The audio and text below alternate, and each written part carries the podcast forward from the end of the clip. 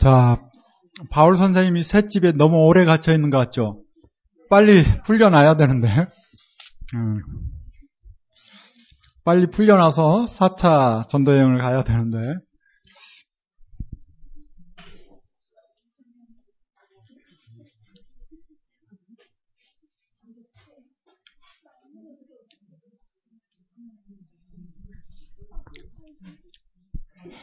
자, 계속 또 떠나봅시다.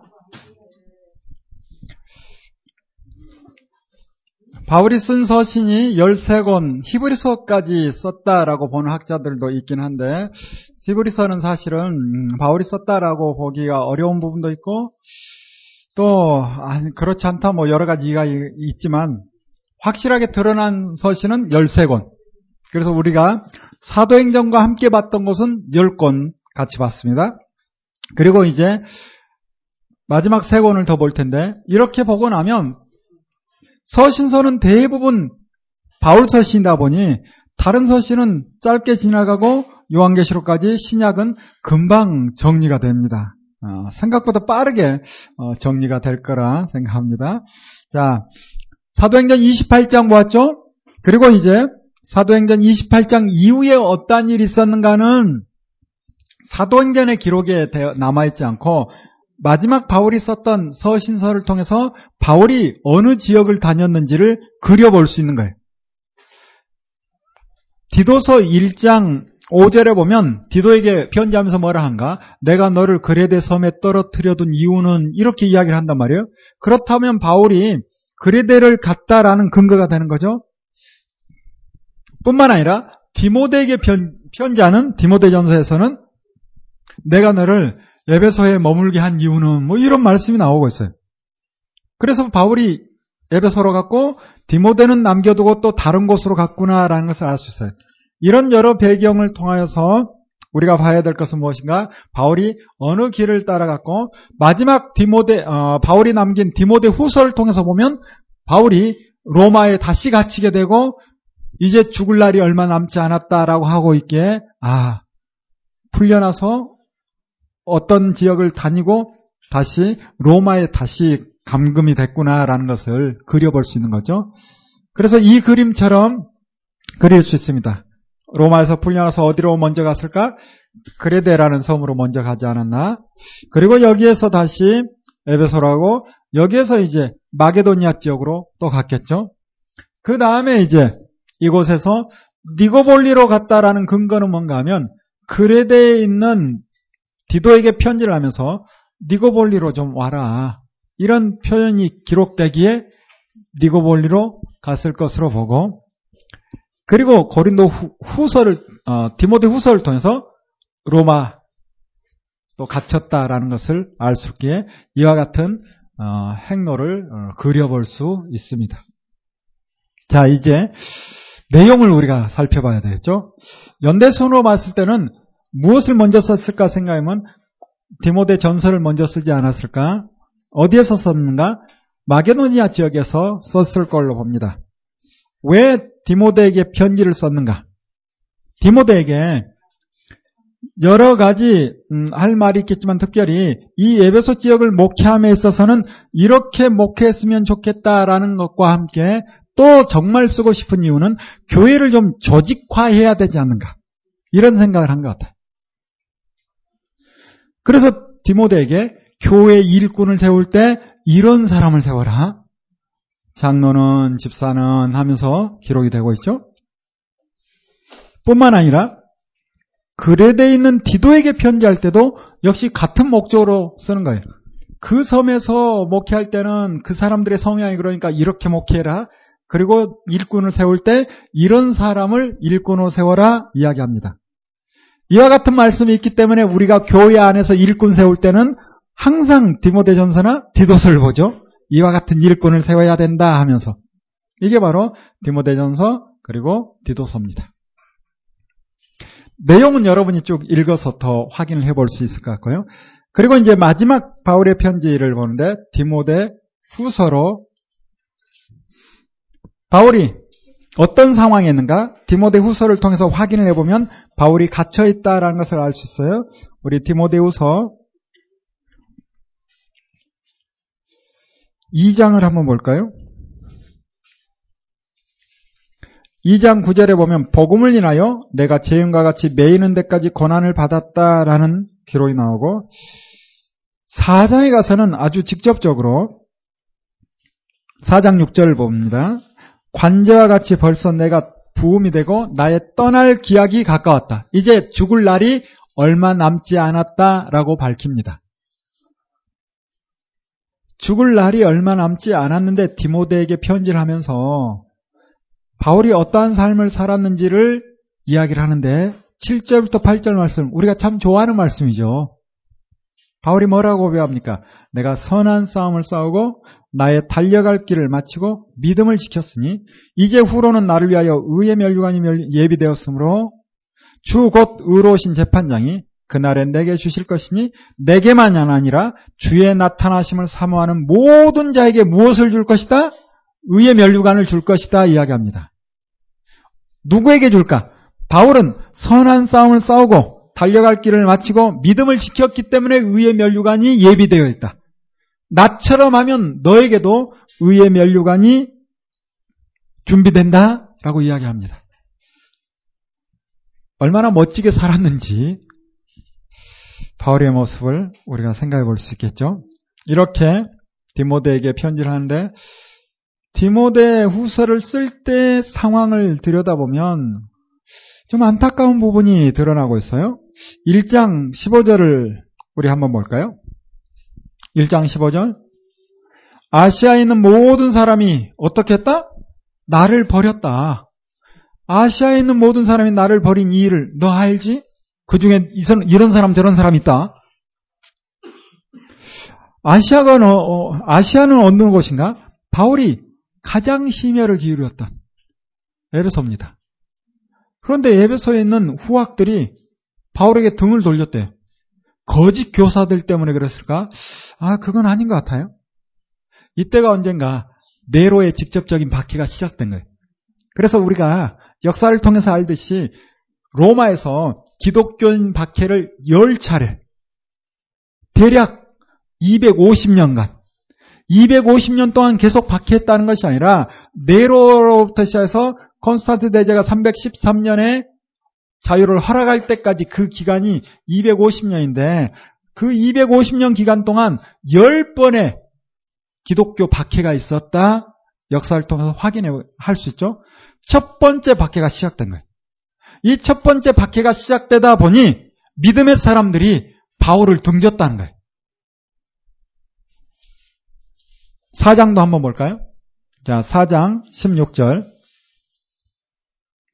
내가 처음 변명할 때 나와 함께한 자가 하나도 없고 다 나를 버렸으나 저에게 허물을 돌리지 않기를 원한다.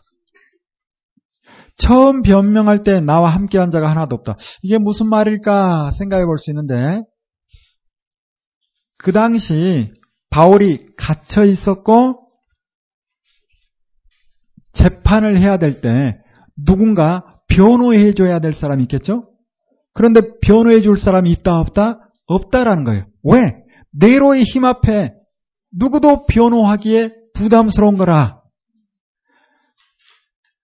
사도행전 이십칠 장 팔 장을 통해서 바울이 처음 로마에 갔을 때는 큰 어려움이 없다 보니 너도 나도 바울한다 하면서 바울에게 나오더니, 이제 네로의 박해가 시작되고 나니 바울한다 했다가는 감옥에 갇힐 수 있는 거라. 그래서 바울을 위해서 변호해주고 싶은 사람이 없는 거예요. 바울이 정말 멋진 삶을 살았는데 마지막 이와 같은 모습을 보면 참으로 안타깝죠. 우리가 큰 틀에서 보면 구약도 결국 하나님께서 잘되고 잘되는, 기뻐하고 기뻐하시는 그와 같은 역사가 아니라 어찌 보면 안되고 안되는, 안타까워하시는 그러한 역사예요. 예수님께서 오셔서 놀라운 일을 행하신 것 같지만 사람들의 피로를 채워줄 때는 확 모였다가 어려운 이야기하니까 싹 돌아가 버리고 십자가에 달리니 제자들까지 도망가 버리고, 성령이 임해서 놀라운 일들이 벌어지죠. 예루살렘에 삼천 명, 오천 명, 수만 명이 모여듭니다. 그렇지만 이제 확인하겠지만 히브리서를 통해서 보면 네로의 박해가 시작되고, 아니 그 이전부터 유대교인들의 그 공동체에서 멀어지고 나서 경제활동이 어렵다 보니 다시 교회를 등지고 유대교로 돌아가는 이와 같은 일들이 예루살렘에 벌어집니다. 순간 잘 되는 것 같지만 지나고 보면 다 어디로 갔나 할 정도로, 바울도 많은 지역을 다니며 교회를 세우죠. 특별히 마음을 뒀던 에베소 지역, 이 지역에 아름다운 교회가 세워졌을 텐데 박해가 시작되니 믿음에서 떠났다는 거예요. 그래서 바울의 고백이 뭡니까? 아시아에 있는 사람들이 다 나를 등졌다. 여러분, 이와 같은 말씀을 통해서 우리의 믿음도 돌아봐야 합니다. 좋을 때는 몰라요. 우리의 믿음이 어떠한지. 좋을 때는, 사람도 그렇잖아요. 서로 좋을 때는 몰라요. 그 사람을 잘 알 수 없어요. 여러분, 제가 좀 괜찮아 보이나요? 속는 겁니다. 좋을 때는 몰라요. 이렇게 좋을 때 뭐. 여러분도 보니까 다 천사 같은데? 제가 속고 있는 건가요? 속더라도 천사 같은데? 좋을 때는 몰라요. 믿음도. 그래서 이와 같은 말씀을 통해서 이런 생각도 조금 해봅니다. 내 믿음이 어떠한지 한번 점검해 볼 필요는 있지 않은가. 일부러 나를 좀 어려운 상황으로 집어넣어 보는 것은 좀 어떨까. 이렇게 평안할 때, 좋을 때, 나중에 정말 어려울 때 그때 확 돌아서면 안 되니 미리부터 좀 다질 필요가 있지 않은가. 그래서 너무 평안하고 좋은 거, 이것만 바라는 거 오히려 위험할 수도 있습니다. 좋을 때는 알 수가 없기에. 참 안타까운 일이죠. 안타까운 일입니다. 그렇다 할지라도 소수의 믿음의 사람들, 그들이 믿음을 지켜나가면서 지금까지 복음이 전해진 거죠. 결국 구약이나 신약 시대나 지금 이 시대나 마찬가지 하나님께서 많은 사람이 돌아오길 바라세요. 그건 사실입니다. 그렇다 해서 많은 사람이 있어야 기뻐하신가? 그것도 아닌 것 같다.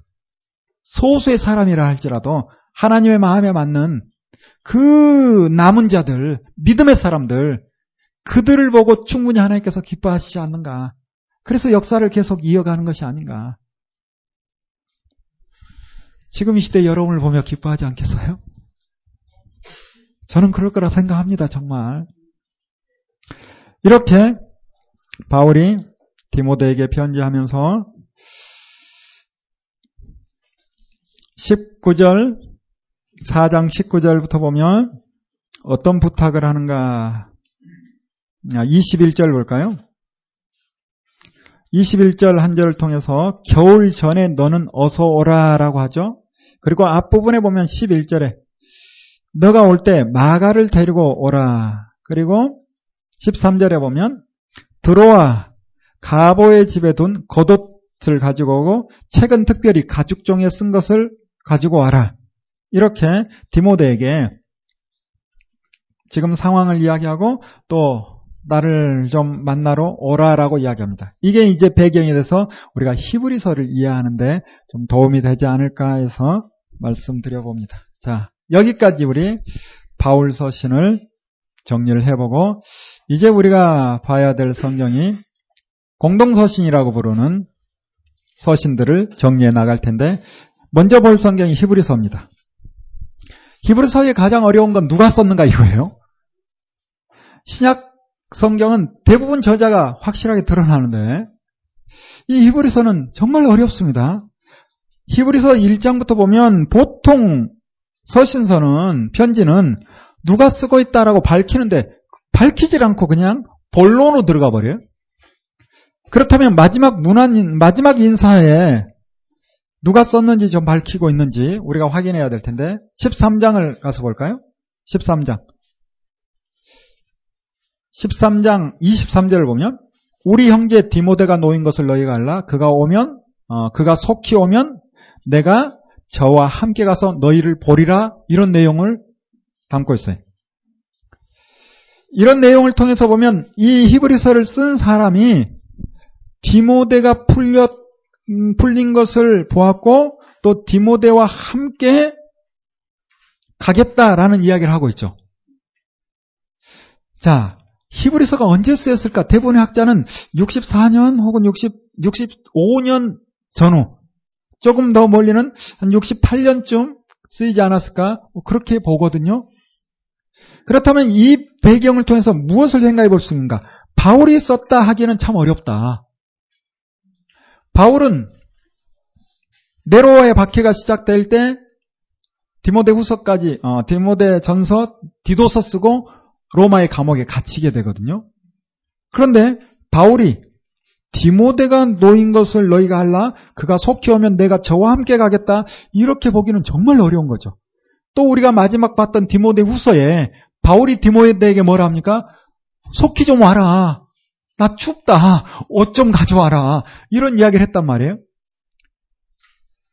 이 배경을 통해서 당연히 디모데가 왔겠지, 바울에게 갔겠죠.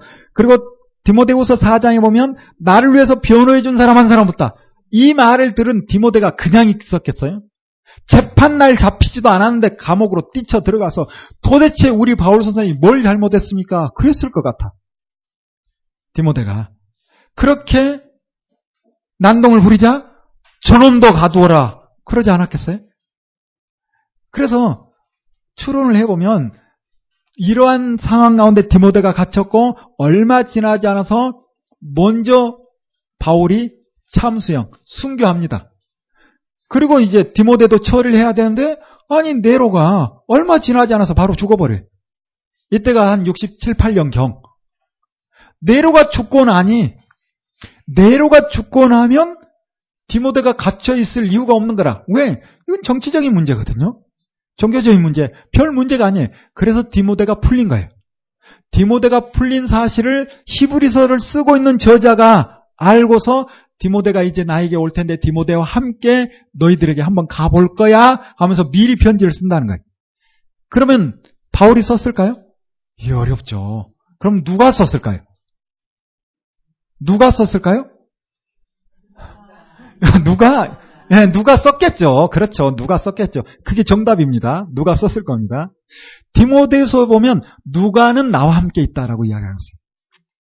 누가는 아마 빌립보 사람이었을 가능성, 원래 헬라 사람, 로마의 시민권도 가졌을 가능성, 그래서 이와 같은 문제로 감옥에 갇히지 않았을 가능성.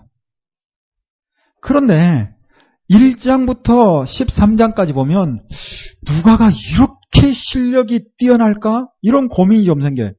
왜냐하면 구약의 말씀을 완전히 외울 정도 돼야 글을 쓸 수 있거든요. 그 당시 구약의 말씀을 들고 다니면서 본 사람 누가 있을까요? 한 명도 없을 겁니다. 두꺼워서 무거워서 들고 못 다녀요. 구약의 말씀을. 대부분 다 외우는 거죠. 바울은 다 외웠을 거예요.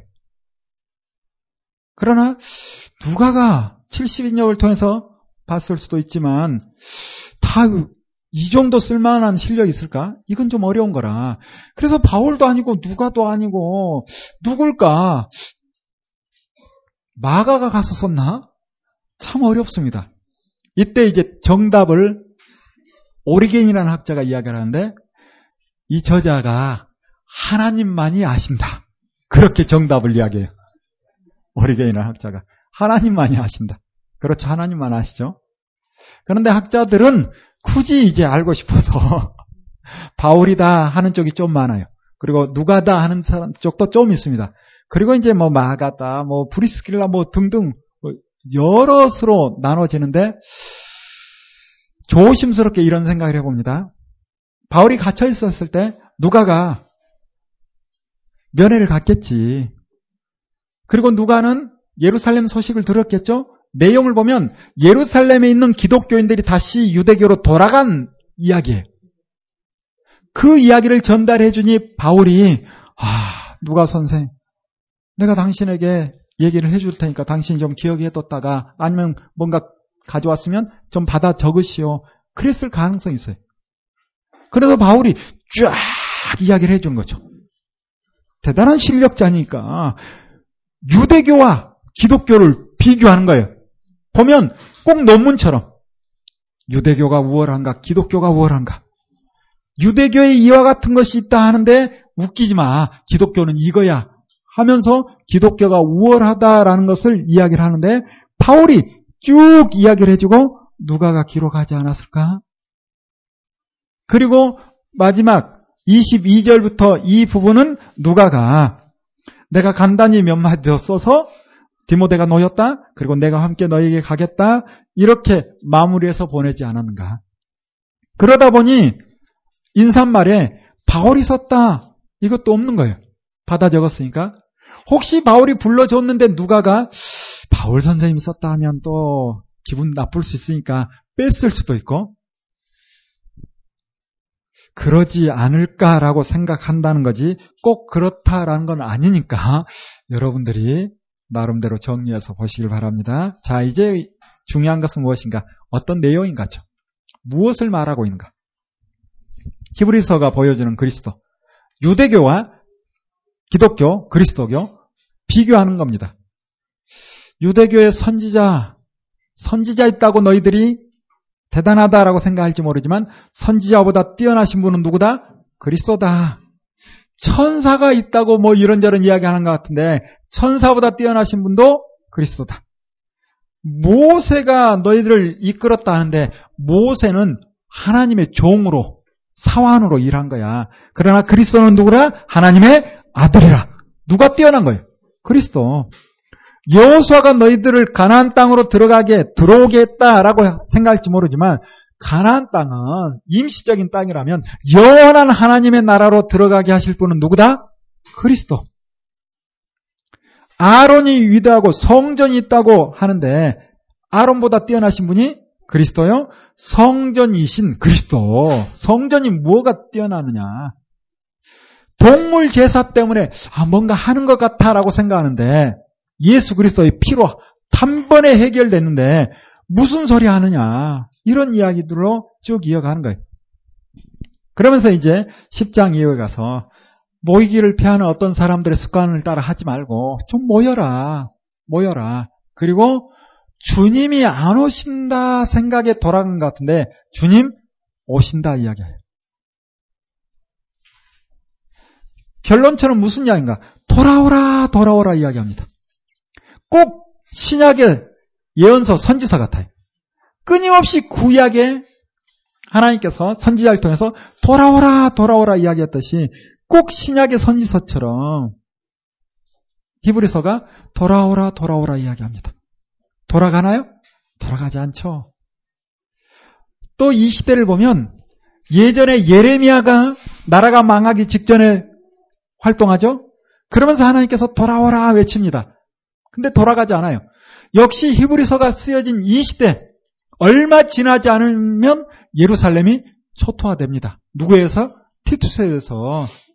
그래서 역사와 함께 우리가 성경을 보면 이해할 수 있는 게 뭔가 말씀드린 것처럼 육십육 년경에 예루살렘에서 반란이 일어나고 네로가 진압하러 보냈다가 해결이 안 되고 그래서 베스파시아누스와 티투스를 보내는 거예요.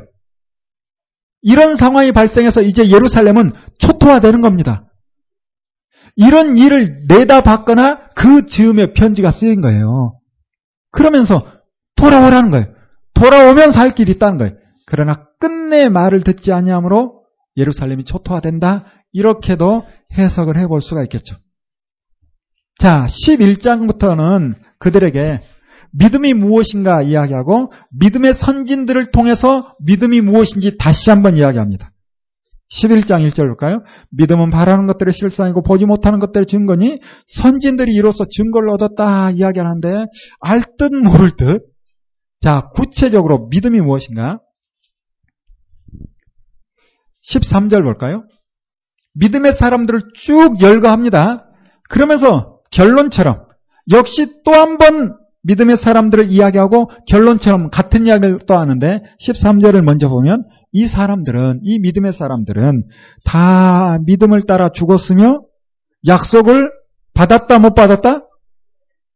이런 말씀이 있나 여러분 생각 들지 않아요? 보통 믿음이 있으면 약속을 받습니까 못 받습니까?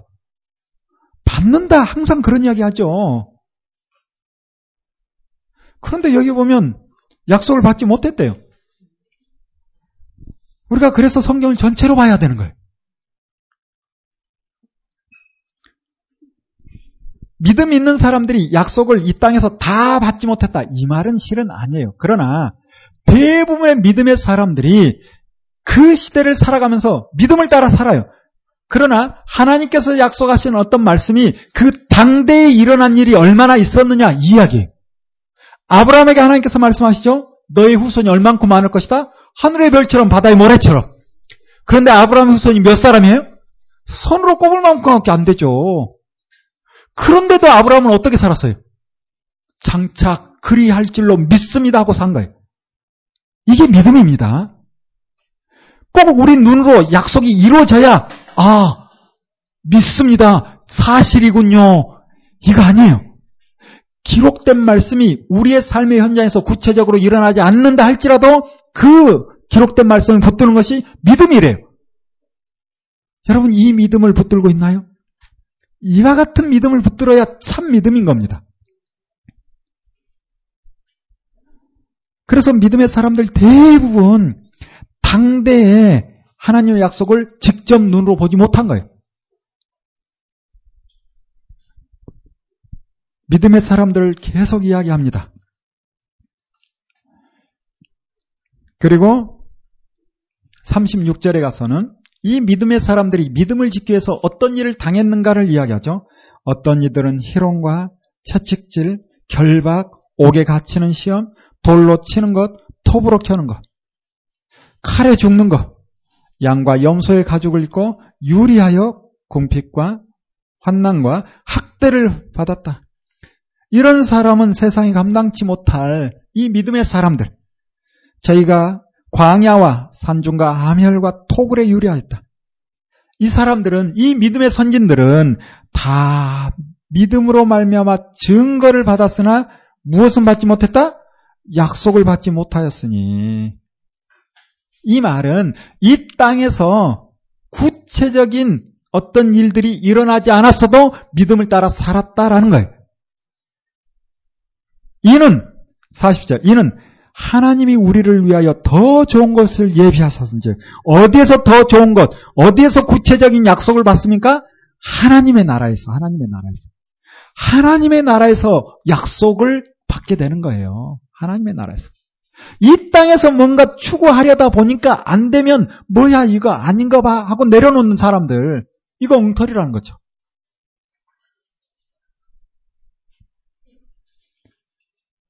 하나님이 우리를 위하여 더 좋은 것을 예비하셨은즉 우리가 아니면 저희로 온전함을 이루지 못하게 하려 하십니다. 이렇게 허다한 증인들이 그와 같은 사람, 삶을 살았으니 우리도 믿음의 주요 온전케 하시는 예수님을 바라보며 나아가자라고 외치는 겁니다. 예수님을 바라보며 이렇게 외칠 수밖에 없는 시대입니다. 왜? 다시 기독교로 돌아오면 무슨 좋은 일이 있어요? 결국 성령이 임하면 좋은 일이 있습니까? 그들에게? 사도행전 일 장 팔 절, 성령이 임하면 능력을 받아요. 그리고 뭐 해요? 순교해요. 그렇죠? 성령 임하면 좋은 일이 아니라 순교의 자리로 가는 겁니다. 그런 그들에게 무슨 다른 말을 할 수 있겠어요? 그 시대에 맞춰 그들에게 이야기합니다. 우리의 믿음의 선진들도 다 믿음을 따라 살았다. 그런데 좋은 꼴 못 봤잖아. 그래도 믿음을 따라 살았잖아. 그러나 지나고 나니까 그와 같은 일이 일어났고, 실은 하나님의 나라에서 구체적으로 그 약속을 누리고 상을 누리며 살아간다. 이런 이야기밖에 할 수 없는 거예요, 그 시대는. 이와 같은 말씀을 붙들고 그래도 믿음의 사람들이 힘있게 살아갑니다. 우리도 그렇게 살아야 되겠죠. 우리도 그렇게 살아야 되겠죠. 말씀드린 것처럼 우리는 그때 현장보다 지금은 얼마나 좋습니까? 그렇잖아요. 믿음을 따라 산다는 것이 핍박이 아니라, 물론 크고 작은 문제가 좀 있을지 모르지만 지금은 얼마나 좋은 시대예요. 그렇잖아요. 그리고 성령님께서 또 우리 안에 세상이 줄 수 없는 기쁨을 주시는 거고, 그러니 한 걸음 주님 앞에 나아가자는 거죠. 한 걸음. 이렇게 히브리서를 통해서 믿음이 무엇인지를 이야기를 하고 있고, 어, 그리스도로, 기독교로 나오라 이야기를 하고 있고, 이제 우리가 또 봐야 될 성경이 야고보서입니다.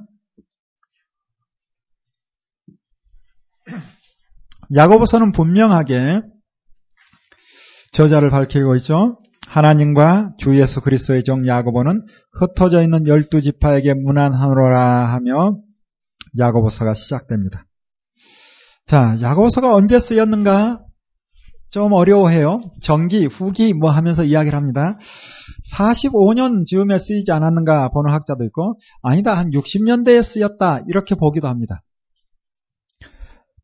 육십 년대에 쓰였다라고 한다면 이미 갈라디아서, 로마서 쓰인 이후, 그래서 저는 개인적으로 육십 년대, 다시 말하면 갈라디아서와 로마서가 쓰인 이유가 아닐까라고 생각하는데, 그 이유는 뭔가 하면 지금 이 시대도 로마서, 갈라디아서 하면 오직 믿음만 이야기한 것처럼 오해하듯이 그 시대도 그렇지 않았겠어요? 실은 바울서신을 보면 그렇지 않잖아요. 믿음만 이야기하지 않습니다. 믿음을 먼저 이야기하고 반드시 믿음에 따른 삶을 이야기하고 있는데, 좋은 것만 먼저 받아들이니까. 그래서 그 당시에도 아, 율법의 행위 이거 부담스러운데 잘 됐다, 그런 사람이 있지 않았을까? 믿으면 돼, 그런 사람이 있지 않았을까? 이렇게 한쪽으로 치우쳐 가니까 야고보 사도가 이래서는 안 되겠다 해서 다시 중심을 잡기 위해서 확 끌어당긴 거예요. 행함이 없는 믿음은 죽은 믿음이야? 하면서 확 끌어당기는 거예요. 시대에 따라서 강조점이 조금씩 달라집니다. 우리가 이러한 사실로 보면서 성경을 봐야 돼요. 그래서 학자들이 그런 표현하죠. 그 시대 인물, 시대의 사람. 왜 이와 같은 이야기를 하는가? 종교개혁을 이룬 천오백십칠 년에 루터가 나는 갈라디아서와 결혼했다 하면서 갈라디아서를 참 좋게 여기고 높이, 그런데 야고보서가 좀 문제가 됐나 봐요. 야고보서가. 왜? 행함을 이야기하는 것 같아서. 그래서 야고보서를 가지고 아, 이게 성경이 아니라 할 수도 없고 지푸라기 서신, 그런 표현을 좀 합니다. 그 시대가 그러했기 때문에 그랬다라는 것을 이해를 해야지, 그 시대는 가톨릭의 그 잘못된 성직매매와 또 면죄부, 뭐 천국 가는 티켓 팔듯이 이와 같은 잘못된 일들이 계속 일어나면서 그들이 만든 유전들, 또 어떤 율법의 행위를 통해서 구원에 이르는 것 마냥 이렇게 몰아가니 루터가 참지 못한 거예요. 로마서를 보니까 아니거든. 율법의 행위로 의롭게 되는 것이 아니라 오직 믿음이라는 것을 알게 된 거예요. 그래서 잘못되어져 가는 그 시대에 바르게 세우기 위해서 나는 갈라디아서와 결혼했다 하면서 오직 믿음을 외치는 겁니다. 이렇게 세웠어요. 그런데 종교개혁 이후 지금 이 시대까지 오는 동안 루터가 너무 세게 세운 것 같다. 그래서 또 오직 믿음으로 넘어져 버린 것 같다. 그렇지 않나요? 그래서 믿음만 있으면 되는 것 마냥 실제 삶의 문제는 다루지 않고, 이런 시대를 계속 살아가면 기독교는 끝나버립니다. 그래서 우리가 다시 세워야 되는 시대를 살지 않는가. 그렇다면 야고보서를 힘있게 설교해야 되고 가르쳐야 될 필요가 있어요. 그러다가 또 행위만 추구하면 다시 또 로마서, 갈라디아서를 통해서 믿음 하면서 끊임없이 중심을 잡아가며 하나님의 말씀을 따라 나아가야 되겠죠. 이 시대 무엇을 봐야 될 것인가. 여러분, 야고보서 읽어보면 어려운 게 있어요. 이처럼 쉬운 내용은 성경 가운데 찾아보기 힘들 정도로. 그런데 설교하기는 정말 어렵죠. 왜? 이렇게 못 사니까. 내용은 너무도 쉬운데 설교할 때는 부담스러워요. 이렇게 산다는 게 쉽지 않아서. 이게 바로 야고보서입니다. 야고보서에 어떤 기록이 있는가? 참 믿음이 무엇인지를 이야기하고 있어요. 참 믿음이라는 것은 시험이 있을 때, 시련이 있을 때 이겨내야 된다. 그리고 인내로서 결실을 거두어야 된다. 그게 참 믿음이다. 그리고 사랑과 긍휼이 있어야 된다. 뿐만 아니라 말로만 믿는다 믿는다 하지 말고 행동이 뒤따라야 참 믿음이다 이야기합니다. 머리로 믿는 거, 아는 거, 그건 믿음이 아니라는 거예요. 그래서 이 장 십구 절에 그와 같은 말씀 있죠? 너가 하나님은 한 분이신 줄 믿느냐? 잘하는도다. 그래, 잘했다. 그런데 귀신도 믿고 떤다. 귀신도 그 정도 믿음이 있다는 거예요. 그러면 교리로 정립하는 거, 귀신은 귀신같이 알겠지. 이 교리 정립하는 것 가지고 구원에 이르겠느냐? 그 말이에요. 귀신도 한다는 거예요. 이십이 절에 내가 보거니와 믿음이 그의 행함과 함께 일하고 행함으로 믿음을 어떻게 한다? 온전케. 그래서 동전의 양면과 같은 거예요. 믿음이 있다면 반드시 행함이 뒤따른 겁니다. 이렇게 참 믿음이라는 것은 행함이 있는 믿음이다 이야기하죠. 그리고 참 믿음을 가진 사람들은 세상과 벗하지 않아요. 세상을 따라 살지 않아요. 로마서 십이 장 일 절 이 절 봤던 것처럼 이 세대를 본받지 않는 겁니다. 세상 뒤처지는 것 때문에 마음 아파하지 않아요. 그리고 참 믿음이라는 것은 선한 열매가 있어야 된다. 이와 같은 이야기가 야고보서에 기록되고 있습니다. 자, 이제 우리가 또 보아야 할 설명은 참 소망이에요. 성경이 한 권이라는 게 흐름이 얼마나 멋진지. 바울 서신을 통해서 교리적인 부분을 정리를 하는 것 같아요. 복음서를 통해서 예수님이 누군지를 이야기하고, 사도행전을 통해서 복음이 어떻게 전파되는지, 그리고 그렇게 복음이 전파될 때 바울은 교리를 세워가면서 믿음이 무엇인지를 세워나갑니다. 그리고 바울이 처음 기초를 다졌자면 조금 더 시간이 지난 다음에 여러 사도들이 이제 다시 한번 다 잡고 정리를 해야 되겠다 해서 참 믿음이 무엇인지, 그리고 참 소망이 무엇인지, 참 사랑이 무엇인지를 정리해가는 거예요. 이미 바울이 했던 이야기들, 바울이 썼던 편지 속에도 다 들어있는 겁니다. 없는 게 아니에요. 그런다 바울은 무엇을 먼저 강조했는가? 참 믿음, 믿음이 무엇인지, 예수 그리스도를 말미암아 구원에 이른다, 이걸 먼저 강조했던 거예요. 그렇지만 그 뒤에 이제 여러 사도들이 바울이 했던 이야기가 무엇인지 다시 한번 큰 틀에서 정리를 하고 있다라고 봐도 크게 무리가 없습니다. 이렇게 참 믿음, 참 소망, 참 사랑이 무엇인지 정리하고, 그리고 이제 이단에 대한 조심, 이단이 무엇인지 다루고, 그리고 주님 오실 때 어떤 일이 있다, 이렇게 정리하면 성경 전체로 정리를 해볼 수 있는 거예요. 자, 베드로전서 참 소망이 무엇인지 이야기합니다. 참 소망이라는 것은 하나님의 약속에 근거한 살아있는 소망. 하나님의 약속에 근거한 것이 참 소망이에요. 이런 소망은 썩지 않습니다. 더러워지지 않고 쇠하지 않습니다. 그러나 세상을 따라 사는 이 땅이 소망인 사람들은 다 썩어요. 더러워지고 사라져갑니다. 그래서 이 땅을 소망을 두지 말고 하나님의 나라를 소망하자. 이게 바로 베드로전서죠. 그렇다면 하나님의 나라를 소망하는 자가 어떤 삶을 살아야 될까? 베드로전서 이 장 구 절 말씀, 우리 좋아하는 말씀이죠. 오직 너희는 택하신 족속이요 왕같은 제사장들이요 거룩한 나라요 그의 소유된 백성이니, 이는 이렇게 세워주신 이유는, 그 이유를 알아야 돼요. 왜 우리를 먼저 불렀는가? 우리를 먼저 부르신 이유는 너희를 어두운 데서 불러내서 그의 기이한 빛에 들어가게 하신 자의 아름다운 덕을 선전하게 하려 하심이라. 굉장히 부드럽게 쓰고 있는데 아주 간단하게 이야기하면, 먼저 너희를 부르사 다른 사람을 위해서, 다른 사람 전도하라고, 그래서 불렀다는 거예요. 하나님이 어떤 분인지 알게 하기 위해서. 우리가 하나님의 나라의 백성이 됐다면 하나님의 나라의 백성으로서 다른 사람을 나와 함께 하나님의 나라 백성 삼아야 합니다. 이 일을 위해서 부르셨다는 거예요. 다른 목적이 없습니다. 그래서 어려서부터 주님 만나는 그날까지 아이들에게 이 땅에서 잘되고 잘되는 것을 가르칠 것이 아니라 잠깐 사는 동안에 하나님 나라의 백성으로서 살면서 이 땅에서 더 많은 사람들에게 하나님의 나라를 소개하면서 살게 하는 것이 가장 큰 복입니다. 왜? 여기는 순간이요, 그곳은 영원하기에.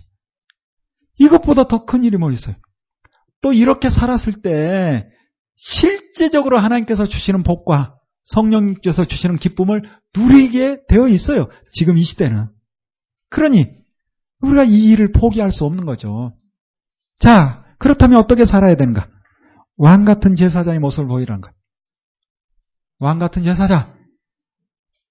예전에 뭘 모를 때는 왕왕왕왕 나는 왕자다 하면서, 야, 이제 나는 예수님 믿었으니까 높은 자리에 오를 거고 군림할 거고 내 밑에 사람들이 많을 것이고 나는 왕자인데, 뭐 그런 생각을 좀 했어요.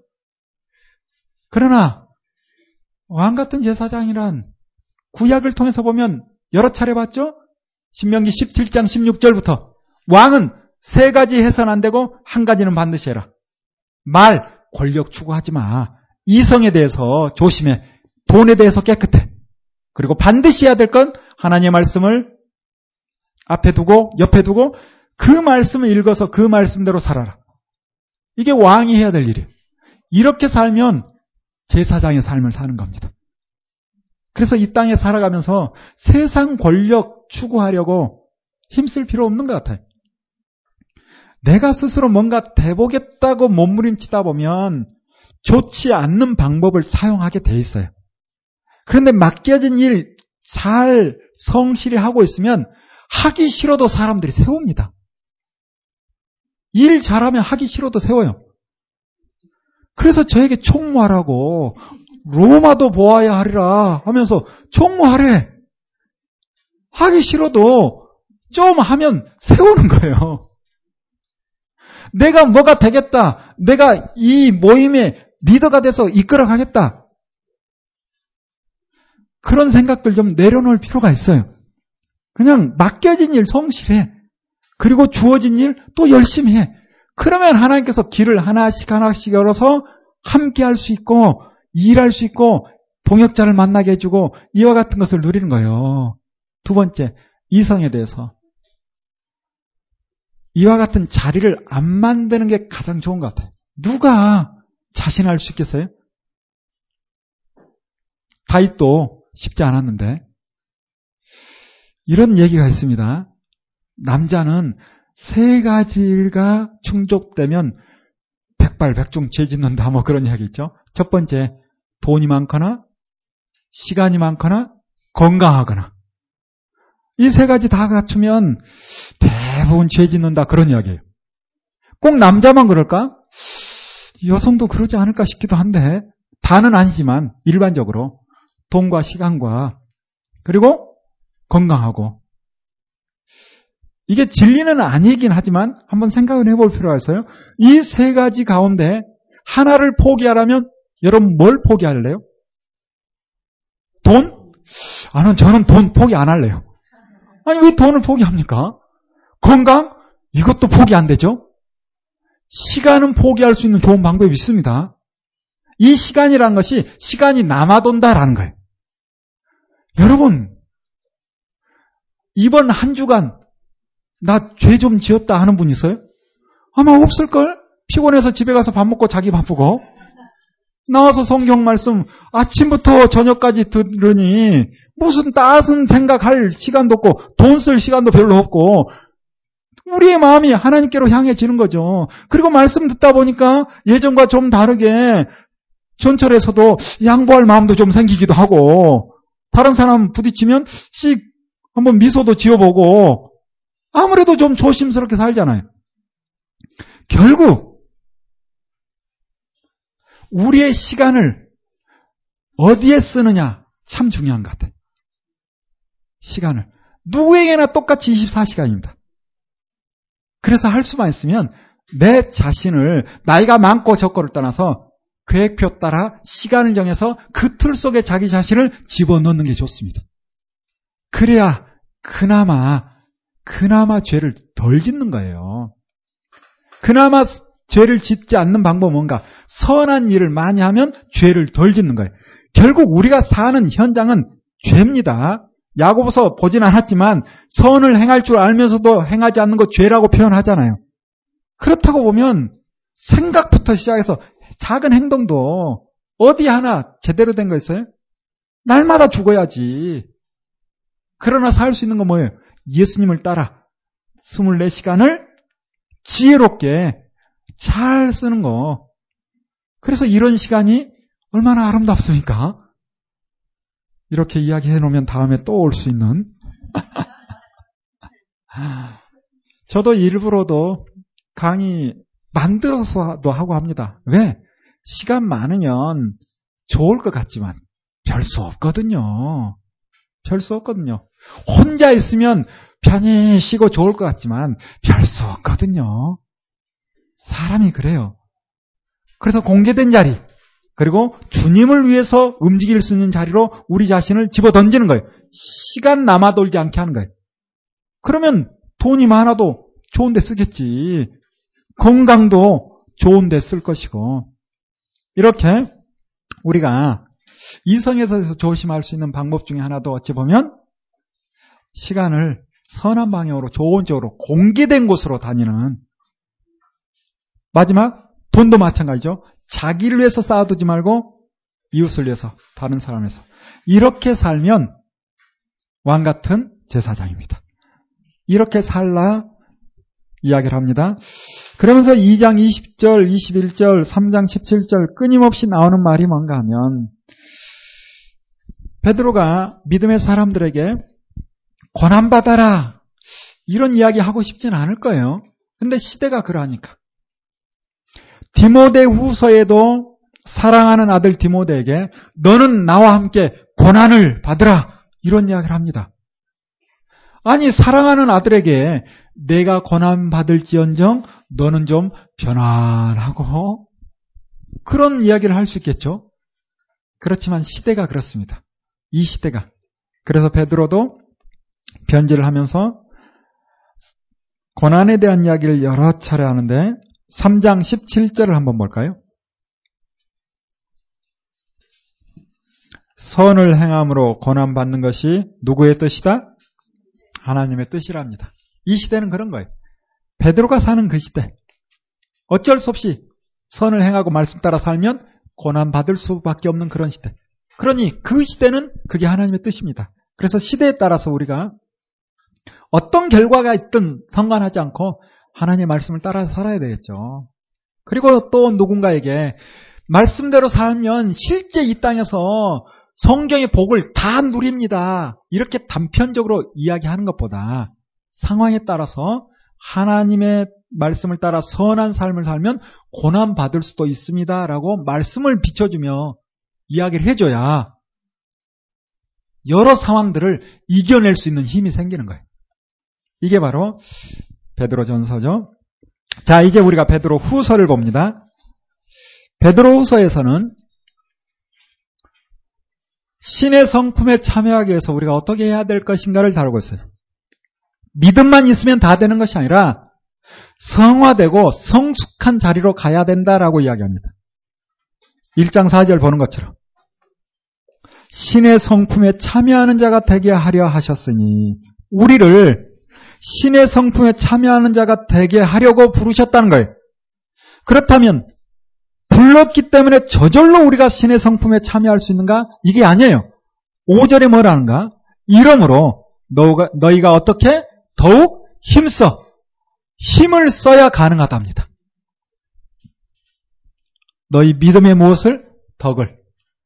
덕의 지식을, 지식의 절제, 절제의 인내, 인내의 경건, 경건의 형제 후에, 형제 후에 사랑을 공급하라 라고 말씀하고 있죠.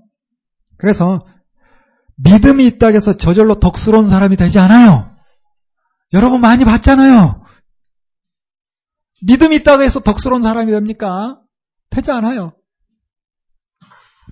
예전에 한 집사님이 저에게 했던 말이 있어요. 참 마음 아픈 이야기인데, 금요 철야 예배 눈물로 기도하죠. 기도할 때는 야 천사 같고 정말 멋지고 다 할 것 같아. 그런데 다 가고 나서 보면 여기저기 코 풀고 바닥에 떨어뜨리고 휴지 던져놓고 그렇게 간다는 거야. 교회 관리하는 집사님이. 그러면서 얼마나 안타까워든지 얼마나 안타까워든지.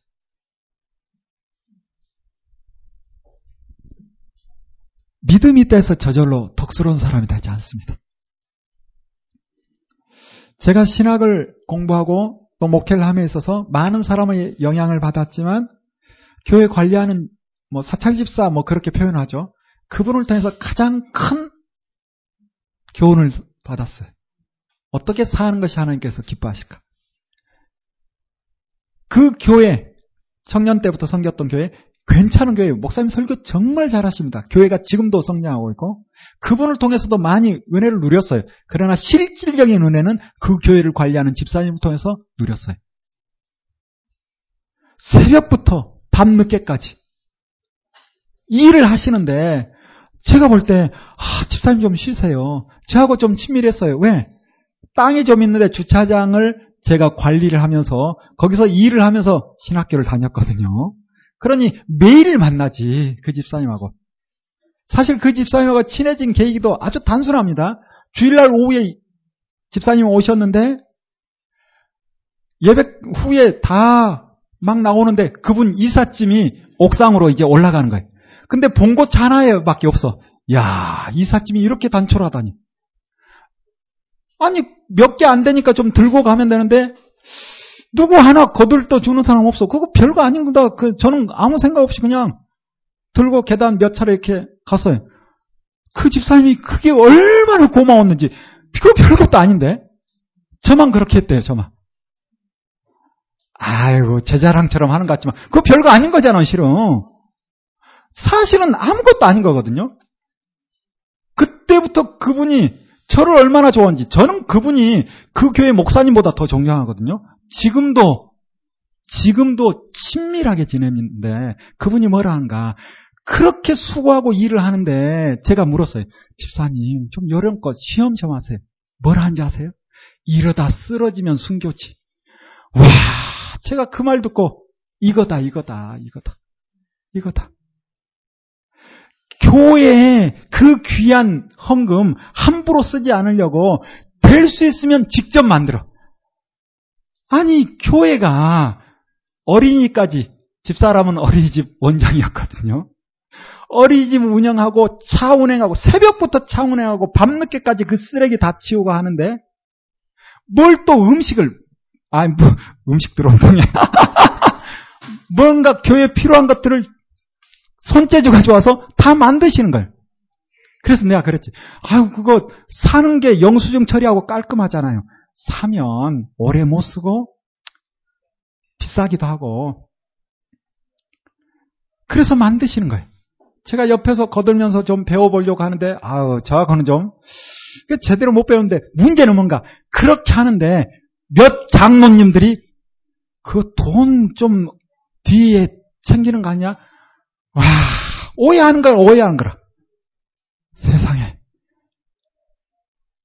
아, 제 마음이 무너지는 것 같아요. 그분은 지금 수양관을 관리하는 분인데, 지금도 큰 교회 수양관 관리하는 관리집사님으로 계시는데, 풀 한 포기도 함부로 하지 않아요. 그리고, 사람을 얼마나 위하시는지. 텃밭을 좀 일구는데 약을 치잖아요. 가면 빗자루로 나비 쫓고 있어요. 나비 쫓고 있어. 이거 하면 결국 우리가 먹는 것이고 다른 데 흘러가는 것이고. 잔디를 얼마나 멋지게 놨는지. 그 잔디에 다른 잡초가 자라죠. 제초제 뿌리면 금방이잖아요. 그걸 뽑거나 그, 불, 있죠? 뭐, 덧지렌지라 하나요? 뭐, 그런 걸로 태워서 그렇게 관리하세요. 약을 치지 않아요, 약을. 이미 제가 에스라우스 가기 전에 그분을 통해서 생명 귀한 거, 하나님이 만드신 모든 것이 귀한 거 이미 다 알고 있었습니다. 이십 년 전부터 정말 멋진 모이죠. 목회를 해야, 목사가 돼서 하나님의 말씀을 전해야 누군가에게 영향을 주는 것이 아니라 작은 거지만 하나님의 말씀을 따라 살아갈 때 놀라운 일들이 일어나는 거죠. 그분이 그렇게 순수 수고하고 땀 흘려서 배추 기른 걸로 여러분 지금 드신 거예요. 그, 그게 다 거기서 온 겁니다. 그래서 우리 교회는 가을 되면 직접 가서 거기서 직접 김장 담아서 옵니다. 정말 아름답고 멋진, 멋진 것이고 멋진 분이에요. 저는 이런 분들이 너무 좋아요. 그분도 저를 참 좋아하시더라고요. 그분도 저를 참 좋아하시고. 우리가 어떻게 살아야 될까나 많은 생각을 하게 되죠. 화려한 사람, 잘 나가는 사람, 그런 사람만 볼 것이 아니라 우리가 누구를 보고 누구와 함께 살아야 될 것인가 참 많은 생각을 하게 됩니다. 자, 이렇게 다른 사람에게 믿음이 있다면 덕스러운 모습을 보여줘야 돼요. 그런데 저절로 되는 건 아니에요. 어떻게 해야 된다? 힘을 써야 합니다. 힘을 써요. 힘을 써서 일부러라도 해봐야 돼요. 그래서 내 몸에 배이도록. 덕이 있는 사람은 지식을, 지식도 하나님의 말씀도 저절로 알게 됩니까? 아니에요. 저절로 아는 것이 아니라 배워야 돼요. 힘을 써야. 자, 이게 또 중요한 거 이거죠. 배워가지고 교만하면 안 배운만 못해. 정말 그렇습니다. 배워서 교만하면 안 배운만 못해. 저도 이게 항상 고민이라. 뭐 많이 배운 건 아니지만 성경을 여러 차례 하다 보니 알게 모르게 다른 사람들 이야기 듣고 저거 아닌데 이건데 하면서 교만한 마음이 들어요. 반드시 배운다면은 어떻게 해야 된다? 절제해야 돼. 절제. 그리고 함부로 이야기하면서 사람의 마음을 힘들게 하지 않도록 절제해야 돼요. 그리고 인내하고 경건, 형제후에, 형제후에 사랑을. 여기까지 한 걸음 한 걸음 나아가야 되는 거죠. 어떻게 할 때 가능하다? 힘을 써야 가능하다. 더욱 힘써서 여기까지 나아가자라는 것이죠. 이게 바로 베드로 후서입니다. 요한일서는 어떤 차인가? 참사랑이 무엇인지를 이야기하고 있어요. 참사랑. 참사랑은 빛의 열매로서의 사랑, 진리 안에서 사랑. 여러분, 사랑이라 해서 감정적으로 막 행동하는 거 사랑 아닙니다. 진리 안에서 사랑해야 돼요. 구체적으로 하나님의 말씀에 근거해서 사랑해야 돼요. 내가 감정적으로 이끌린다 해서 사랑. 잘못될 수 있어요. 그리고 참사랑은 행함과 진실과 어, 행함과 진실로 열매를 맺는 사랑이 참사랑이에요. 참사랑을 가지고 있는 자는 심판에도 담대할 수 있습니다. 부끄러움과 두려움이 없고 참사랑은 하나님 사랑과 형제 사랑, 결국 하나님의 계명을 지키는 사랑으로 나아가는 것이죠. 그래서 요한일서에 끊임없이 사랑에 대한 단어를 쓰고 있는데 우리가 서로 사랑하자라고 이야기하죠. 잘하는 말씀 보는 것처럼 하나님께서 우리를 먼저 사랑했으니 우리도 서로 사랑한 것이 마땅하다라고 이야기합니다. 우리는 서로 사랑, 주님께서 주신 계명 서로 사랑, 이 서로 사랑을 생각하다 보면 은연중에 그러면 서로 사랑이니까 나도 받은 만큼 사랑하지, 이런 생각을 할 수 있어요. 그런데 서로 사랑이라고 번역할 수도 있지만 하나님께서 우리를 먼저 사랑하였으니 너희도 먼저 사랑하는 것이 마땅하다. 먼저 사랑으로 번역해도 아무 문제 없습니다. 먼저 사랑해야 그쪽에서 또 사랑하는 거예요. 그래서 서로 사랑이 되는 거예요. 그래서 서로 사랑만 생각하지 말고 먼저 사랑하자. 이렇게 여러분 생각하시길 바랍니다. 이렇게 요한 일서를 통해서 참사랑이 무엇인지 이야기를 하고, 요한 이 서를 통해서는 한 가정에 편지를 하는데 이단에 대한 이단에 대한 이야기를 간단하게 다루고 있어요. 예수 그리스도께서 육체로 임하심을 부인하는 저 그리스도, 즉 영지주의 이단, 이때 이제 영지주의 이단이 득세하는 거죠. 그들을 경계하면서 기록한 서신이. 칠 절 보는 것처럼 미혹하는 자가 많이 세상에 나왔느니 이는 예수 그리스도께서 육체로 임하심을 부인하는 자다. 주님께서 육체로 임하신 걸 부인한 자. 영지주의라는 건 뭔가 하면 우리 고레스 이야기하면서 이사야 사십오 장이 이야기했죠. 그와 비슷합니다. 베와교, 아우라마스타, 아리만, 조라스터교라고. 그래서 이원론적 사고를 가지고 선한 신, 악한 신, 그렇듯이 결국 영지주의도 뿌리가 거기서 온 거예요. 비슷한 거예요. 그래서 육체는 악하고 육신은 악하고 영은 선하다. 이런 생각을 가지고 있는. 그래서 영적인 것을 알면 구원에 이른 것 마냥. 그러다 보니 예수님이 설마 육체로 부인했겠어? 어, 육체로 부활했겠어? 이런 생각을 하는 거라. 육체는 악하기 때문에. 이런 잘못된 이야기를 하는 사람들이 영지주의. 그들에 대해서 경계합니다. 주님이 육체로 임하신 것을 부인하는 그들은 적그리스도다. 그들의 생각을 따라가지 마라. 이런 이야기죠. 그리고 요한 삼서에서는 역시 개인에게 편지하는데 일 장 일 절 보는 것처럼 장로는 사랑하는 누구에게? 가이오에게 편지한다고 합니다. 내용을 읽어보면 그런 내용 같아요. 교회 안에 가이오도 어떤 일을 맡아서 좀 한 것 같아요. 그리고 특별히 이 디오드레베라는 사람도 교회에서 일을 하는데 디오드레베는 드러난 일, 이름이 드러나는 그런 일만 좋아해요. 그래서 으뜸대기 좋아하고 보여주는 일만. 가이오가 무슨 일을 했으면 그 공을 디오드레베가 채가는 그런 분위기. 교회 안에 간혹 그런 일 있죠. 예, 있어요. 그러면 일하다가 아이고 나 가이오 하고 가버려요. 예, 그러면 마음 상한 거지. 그때 바울이 아 요한이 편지를 하는 거예요. 그런 일 있을 수 있어. 그리고 나도 알아. 이 디오드레베 악한 사람이야. 그렇다 해서 주님의 몸된 교회에 열심히 일 안 하면 안 되잖아.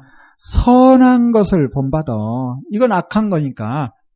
그러면서 다시 이 가이오에게 힘을 부여해주고 선한 일에 열심 낼 수 있도록 편지한 내용이 바로 요한 삼서입니다.